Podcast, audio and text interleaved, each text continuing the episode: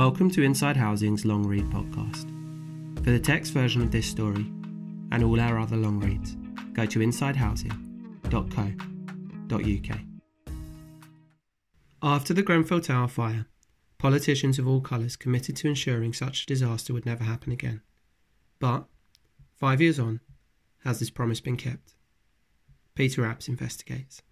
Five years ago this week, the country awoke to heart stopping images of Grenfell Tower on fire. As 24 hour news footage showed live pictures of the wrecked tower and devastating images of residents waving white t shirts from windows, it felt like there was a rare moment of national consensus. This could never be allowed to happen again. But five years on, the urgency which followed the disaster has waned. Updates from the public inquiry have long since dropped out of the mainstream media, and, at least for those not Im- impacted by its aftermath, the fire feels like a long time ago. When I speak to people who are not following the detail of the building safety crisis that has gripped Britain in the five years since the blaze, there is an automatic assumption that the problems have been dealt with, that whatever it was that caused the tower block to be engulfed in flame with a quarter of its population trapped inside has been fixed. Surely we would not gamble with a repeat. The truth is more disturbing. Many of the defects which led to the Grenfell Tower fire still exist in other buildings. And our overall fire strategy has not shifted sufficiently from the total faith placed in telling residents to stay put, a tactic that came apart with devastating consequences in West London in 2017. As the five year anniversary of that terrible night approaches, Inside Housing asked a selection of experts a simple question Could it happen again? For some, particularly those in government, comfort is taken in statistics. The number of fires and fire deaths in the UK are at a historic low and continue to fall. Fire services attended 48,664 fires with 237 fatalities in England in 2020 21, down from 115,176 fires and 755 deaths in 1981 82. The trend has been one of almost uninterrupted decline, with the exception of 2017, which included the deaths at Grenfell. Surely this shows we are getting something right. But these figures can be misconstrued. They tell us a lot about low consequence, high probability incidents, and nothing about the threat of a low probability disaster with catastrophic consequences. To learn about events like Grenfell, there is little we can do other than look at the event itself and ask if it could be repeated. Thanks to the diligent work of the Grenfell Tower inquiry, it is now possible to do that with some clarity. We know that a normal kitchen fire on the fourth floor of the tower was able to escape the flat in which it started through a newly installed window with major defects, which meant it offered little resistance to the flames. These flames then ignited an external cladding system made of violently combustible plastic products, spreading fire first up the building and then progressively down and around it. As the blaze broke back into flats through windows, it started a series of flat fires. Internal failures in the building allowed smoke and flame to travel through lobbies and eventually the single staircase, trapping residents inside and hindering efforts to save them. This was due to numerous issues, but, most importantly, a staggering number of flat entrance doors were missing legally required self closing devices. This meant that when they were opened as residents fled their burning flats, they did not swing closed. Finally, there was a critical failure to attempt to evacuate the building once the fire had started to get out of control. Residents were told to stay put for more than an hour and a half after the fire started. By the time this advice was changed, the conditions were too severe for many to escape. This made Grenfell an outlier in building fires around the world, with its death toll of 72, far exceeding similar blazes from Milan and Chechnya to Dubai. Putting all of this together, we have a list of basic flaws dangerous cladding, broken fire doors, and the lack of an evacuation plan. What then has been done to address these at other buildings? Cladding is where the majority of political and media attention has been focused, with good reason. It is also the only area which has attracted significant public funding, with around £9 billion committed to various programmes of cladding removal. The results, however, are mixed. Immediately after the fire, in spite of independent advice that there was a range of dangerous products on other buildings.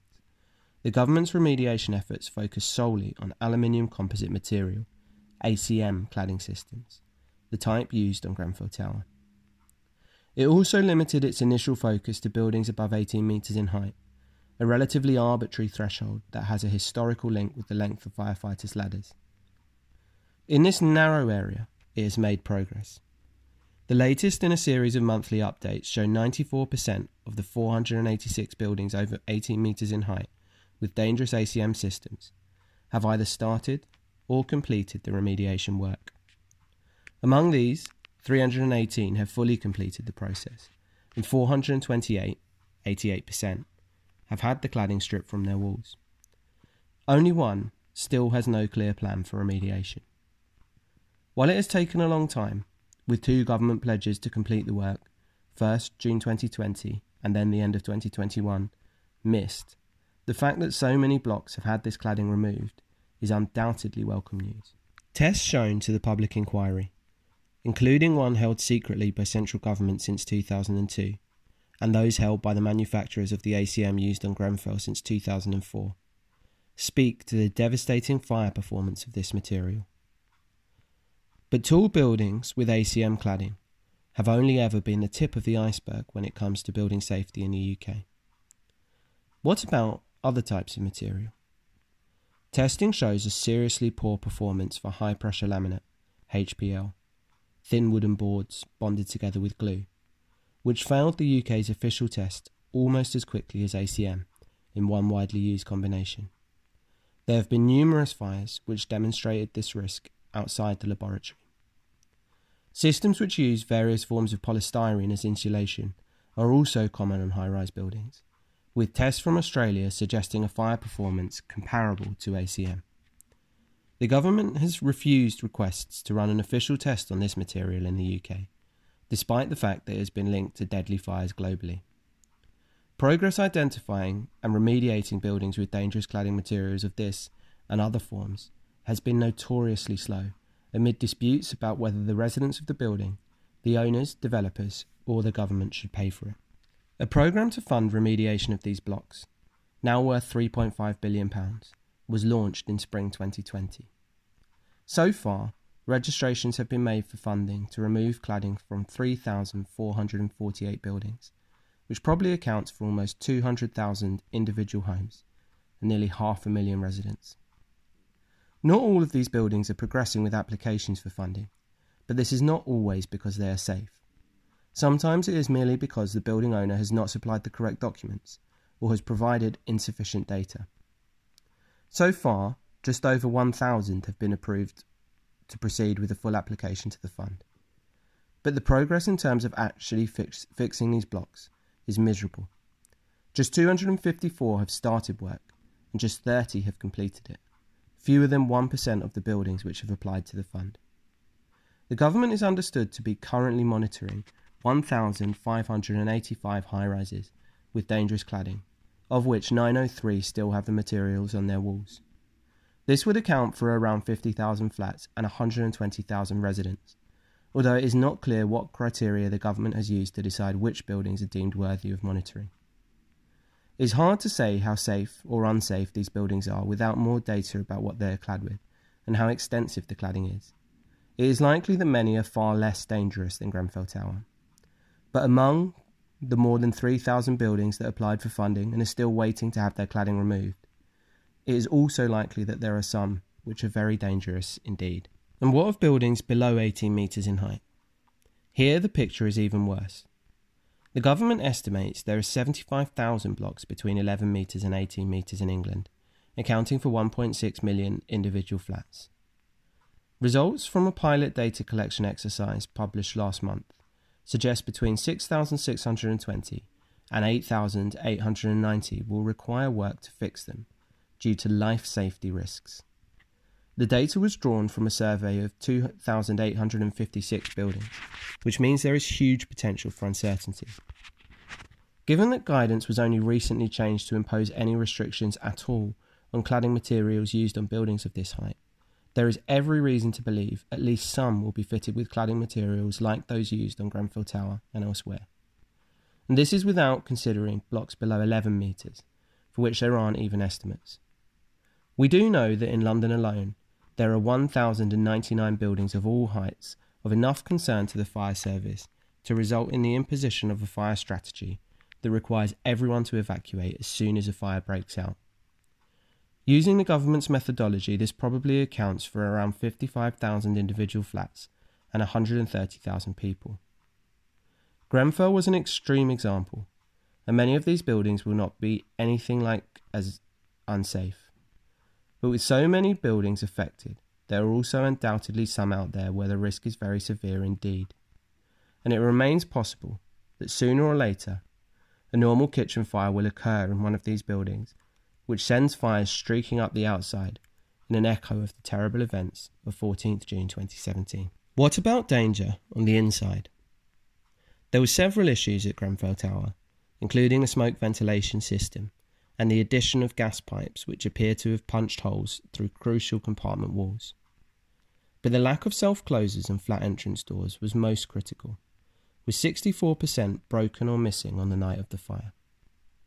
Of all the fire stopping measures within a building, the fire door is the biggest one, and if it's open, it can't perform, says Neil Ashdown, Managing Director of Fire Doors Complete.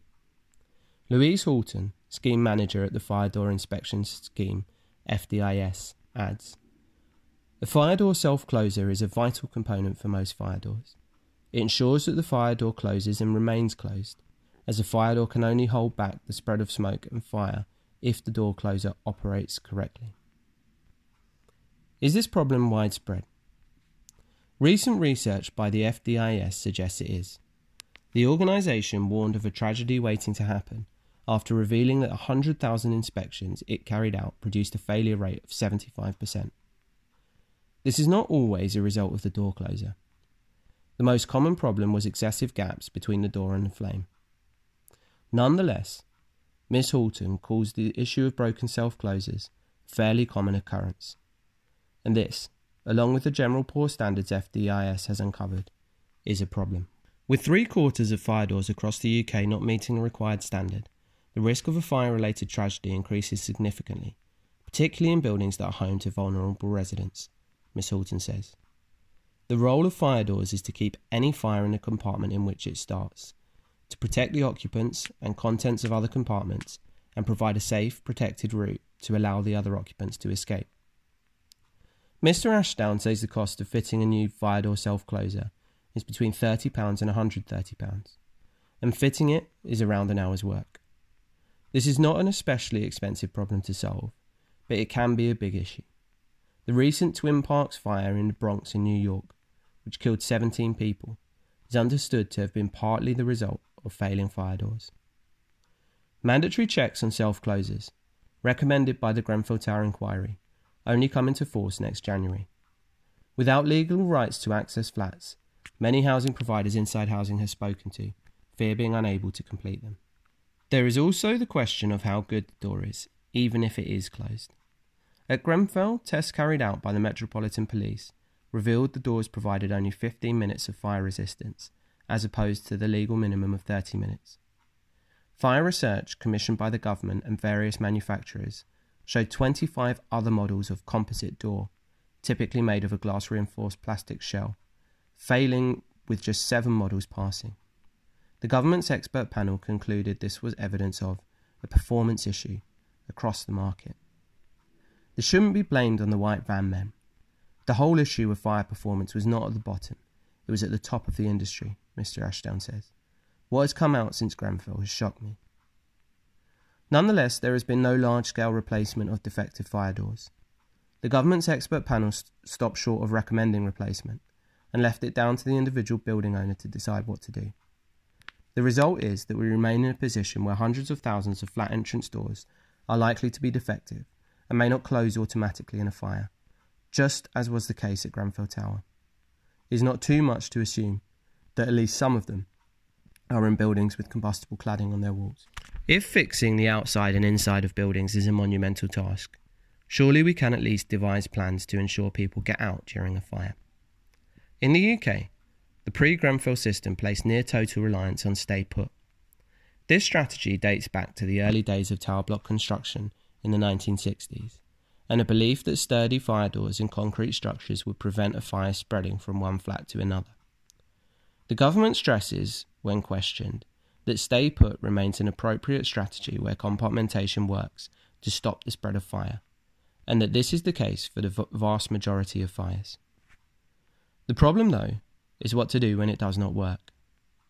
Pioneering analysis by researchers at the University of Leeds shows that this happens more frequently than sometimes suggested.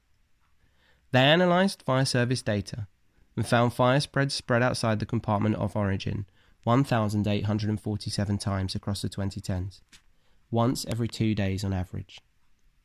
The number of fires attended in high rise buildings is increasing, bucking the general trend.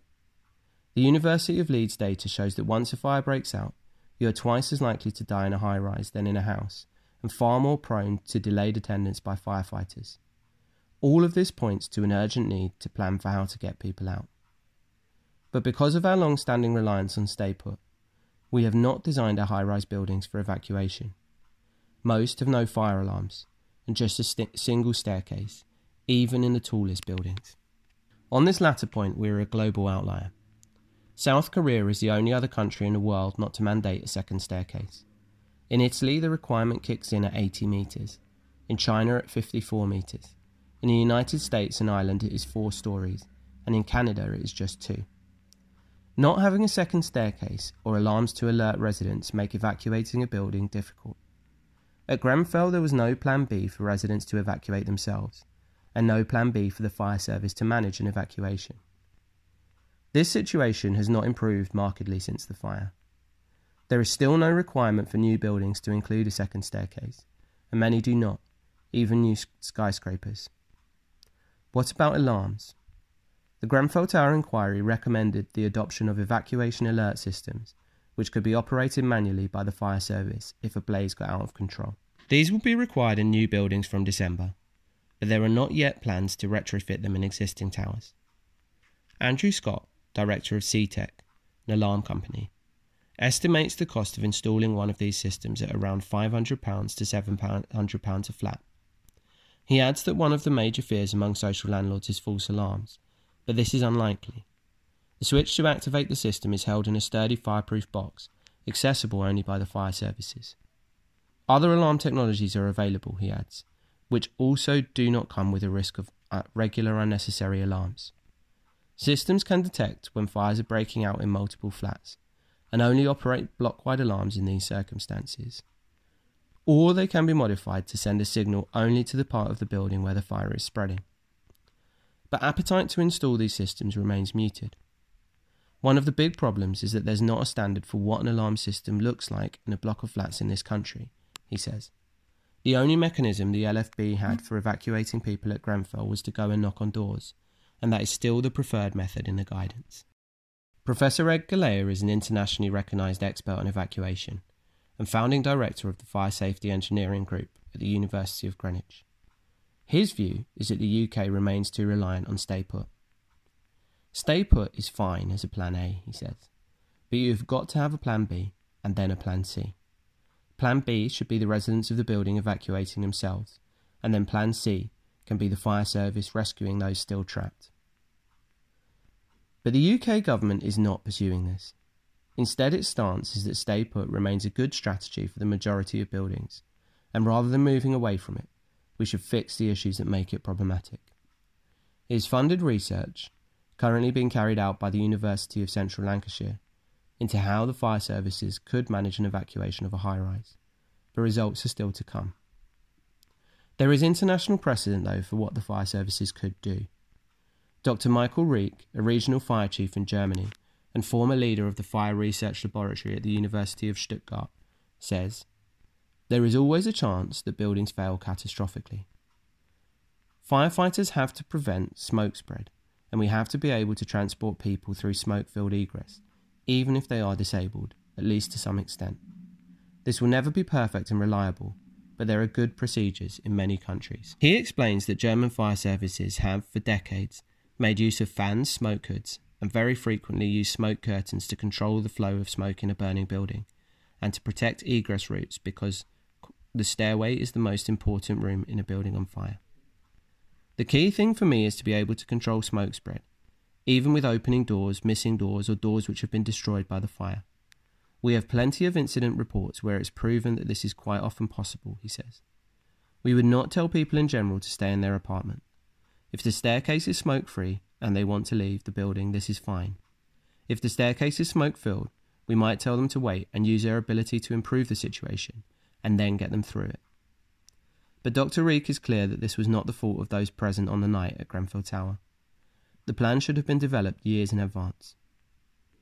People in the UK blame the fire department for not having a plan B. I can understand this. But this plan B should have been prepared by fire engineers years before. These preparations did not happen. The London Fire Brigade, at least, has made some progress in this regard, ordering a large amount of new equipment such as smoke hoods. Greater Manchester Fire and Rescue Service managed to safely evacuate the Cube in Bolton, which suffered a huge fire in autumn 2019. But across the UK, there is no evidence that fire services have the plans or equipment necessary to do what teams in Germany would do routinely evacuate a tall building during an out of control fire. Perhaps, though, having seen what happened at Grenfell, People will just get out on their own, ignoring advice to stay put. I completely disagree with that, says Professor Galea. Traditionally, the problem with evacuation is getting people to respond. It's called the response time. At the World Trade Center on 9 11, people who were knocked out of their chairs by the impact on the building got back up and started working. People who owned small companies spent time on the phone trying to find other premises, or went to the toilet even though they could see debris falling out of the window. 9 11 turned the problem on its head. People were evacuating at the drop of a hat. It seemed that the response time problem had gone away. But after a few years, the problem was back to where it was. People's memories fade and their behaviour returns to normal. The same thing will happen with Grenfell Tower. There is also the question of how people with mobility issues or other disabilities would be able to evacuate. At Grenfell, 15 of those killed had disabilities which hindered their ability to escape meaning the fire killed 40% of the people in the building with such issues. But the government recently rejected a proposal to require building owners to produce emergent, personal emergency evacuation plans, known as PEEPs, instead, saying that residents with disabilities should rely on staying put or awaiting rescue from the fire service. This is a position which particularly concerns Professor Galea. There aren't enough firefighters to manage the evacuation of a whole building, and rescue all the disabled residents and fight the fire at the same time. PEEPs can allow as many disabled residents as possible to escape before they arrive, which leaves the fire service with a workable Plan C to rescue those who are still trapped. He says the government was wrong to reject the idea that PEEPs could be carried out by a buddy, a neighbour or relative, without the need for 24 hour staff in buildings. The concept of having buddies helping residents to evacuate, we did not invent that, he says. It happened in Canada. It happens in the US. They don't call it peeps, but they talk about having f- friends and neighbours assist in the evacuation. His view is that stay put should be binned as a concept, and residents should instead simply be told to leave when the alarm sounds, with an alarm system installed that is either manually activated or triggered by an unusually large fire. This view was echoed last week by another internationally respected fire expert, Professor Jose Torero, at the Grenfell Tower Inquiry. His report said it was essential that stay put is abandoned because of the inability of current testing methods to prove that fire will not spread externally. What is needed is a plan B.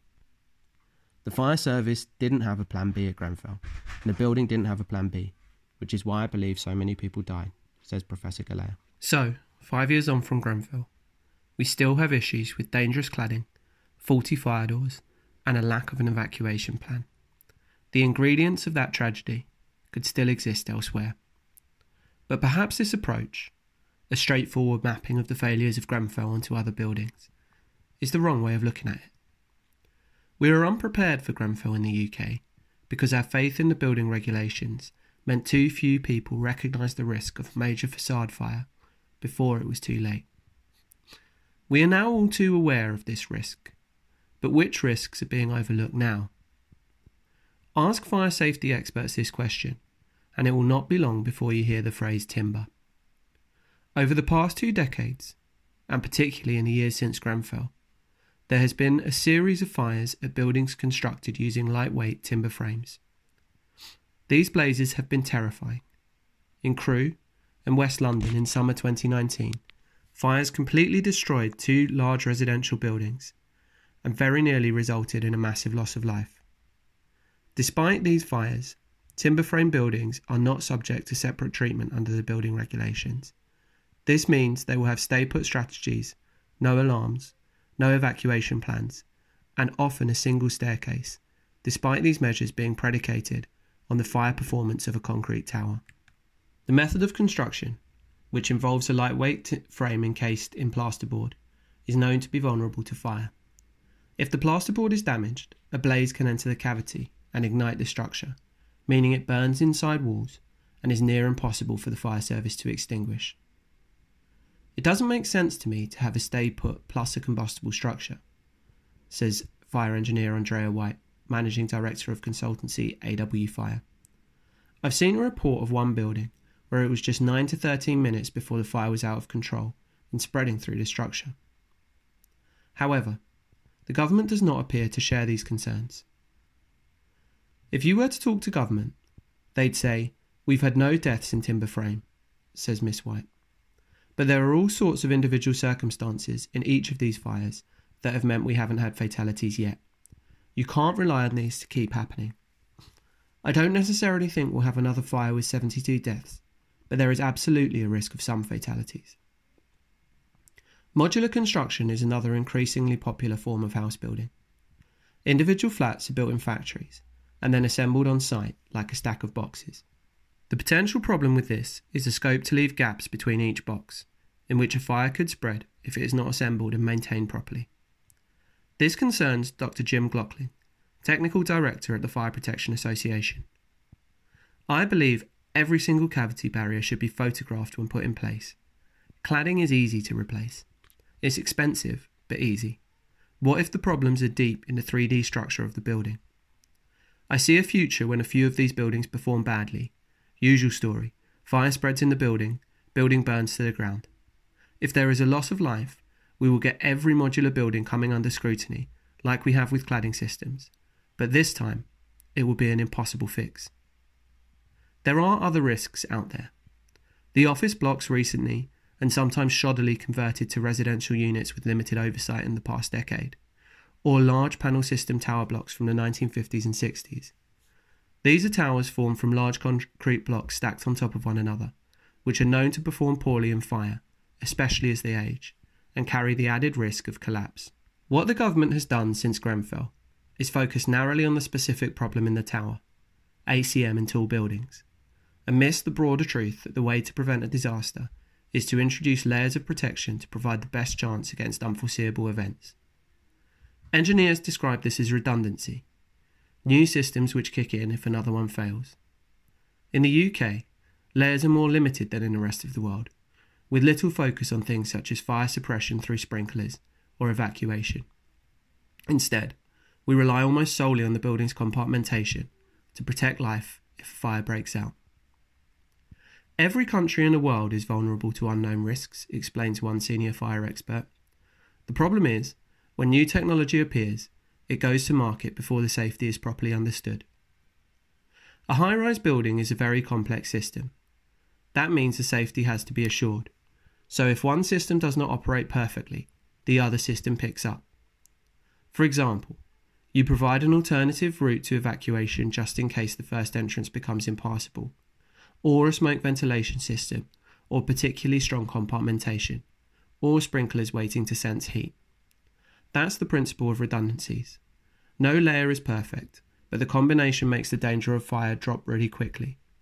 In the United Arab Emirates, they have more facade fires than any city on the planet, but they have many other layers because of the levels of redundancy, so they have very few deaths. In the UK, this is not happening. There has been no mo- major program to retrofit sprinklers, and as discussed above, the government is continuing to resist calls for evacuation plans and the associated need for fire alarms and multiple exits. The problem in the UK is that we are relying only on compartmentation and the stay put strategy. This is one of the things where change is coming way too slowly. It's taking 20 years to change something which could be changed in a couple of years, the expert adds. Taking all of this together, could Grenfell happen again? Views vary. I don't think that a Grenfell Tower fire would be repeated, says one expert. What happened in Grenfell was so many things went wrong, and that is highly unusual. That's what makes it so tragic and relatively easy to avoid. You just need a few things to go right. Professor Galea is less confident. My fear is that we could have another Grenfell, if not worse, tomorrow. Part of the problem is we have this widget mentality. You just fix the widgets that you see were broken and wait until the next widget breaks. But there will always be known unknowns and unknown unknowns. That's what makes having a plan A, B, and C for what to do when things go wrong so important. Others think another multi fatality fa- fire in a tower block is likely, but that it would not be as devastating as Grenfell Tower. Dr. Jonathan Evans, chief executive of Ash and Lacy and a cladding expert, adds I don't think we'll see another large loss of life again like Grenfell unless a building has avoided remediation. It's impossible to say, of course, whether other failures might happen, such as a collapse in a tall tower due to fire induced structural failure. There are some quirky structures out there that might get past an assessment that shouldn't, but they're rare. However, I do think we'll see further fires like those in 2019, where people won't be so lucky. Danielle Gregory of Tower Blocks UK, the campaign group that supports social housing residents in dangerous blocks, is less positive.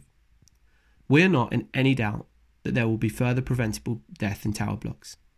We think the government response has been inadequate and disjointed. One of the things that concerns her is that tenants still have little route to have their concerns listened to. In almost every case where there has been a serious fire, including Grenfell and the 2009 fire at Lakanal House, tenants have been raising concerns in the run up to it, she says. These concerns are still being raised by many people who live in social housing, and they are still struggling to get their landlords to listen and act. Add all of this up, and we go to the fifth anniversary of the Grenfell Tower fire with the depressing reality that a repeat remains, at least, a possibility. That is something no one would have accepted when they first saw those horrifying images five years ago.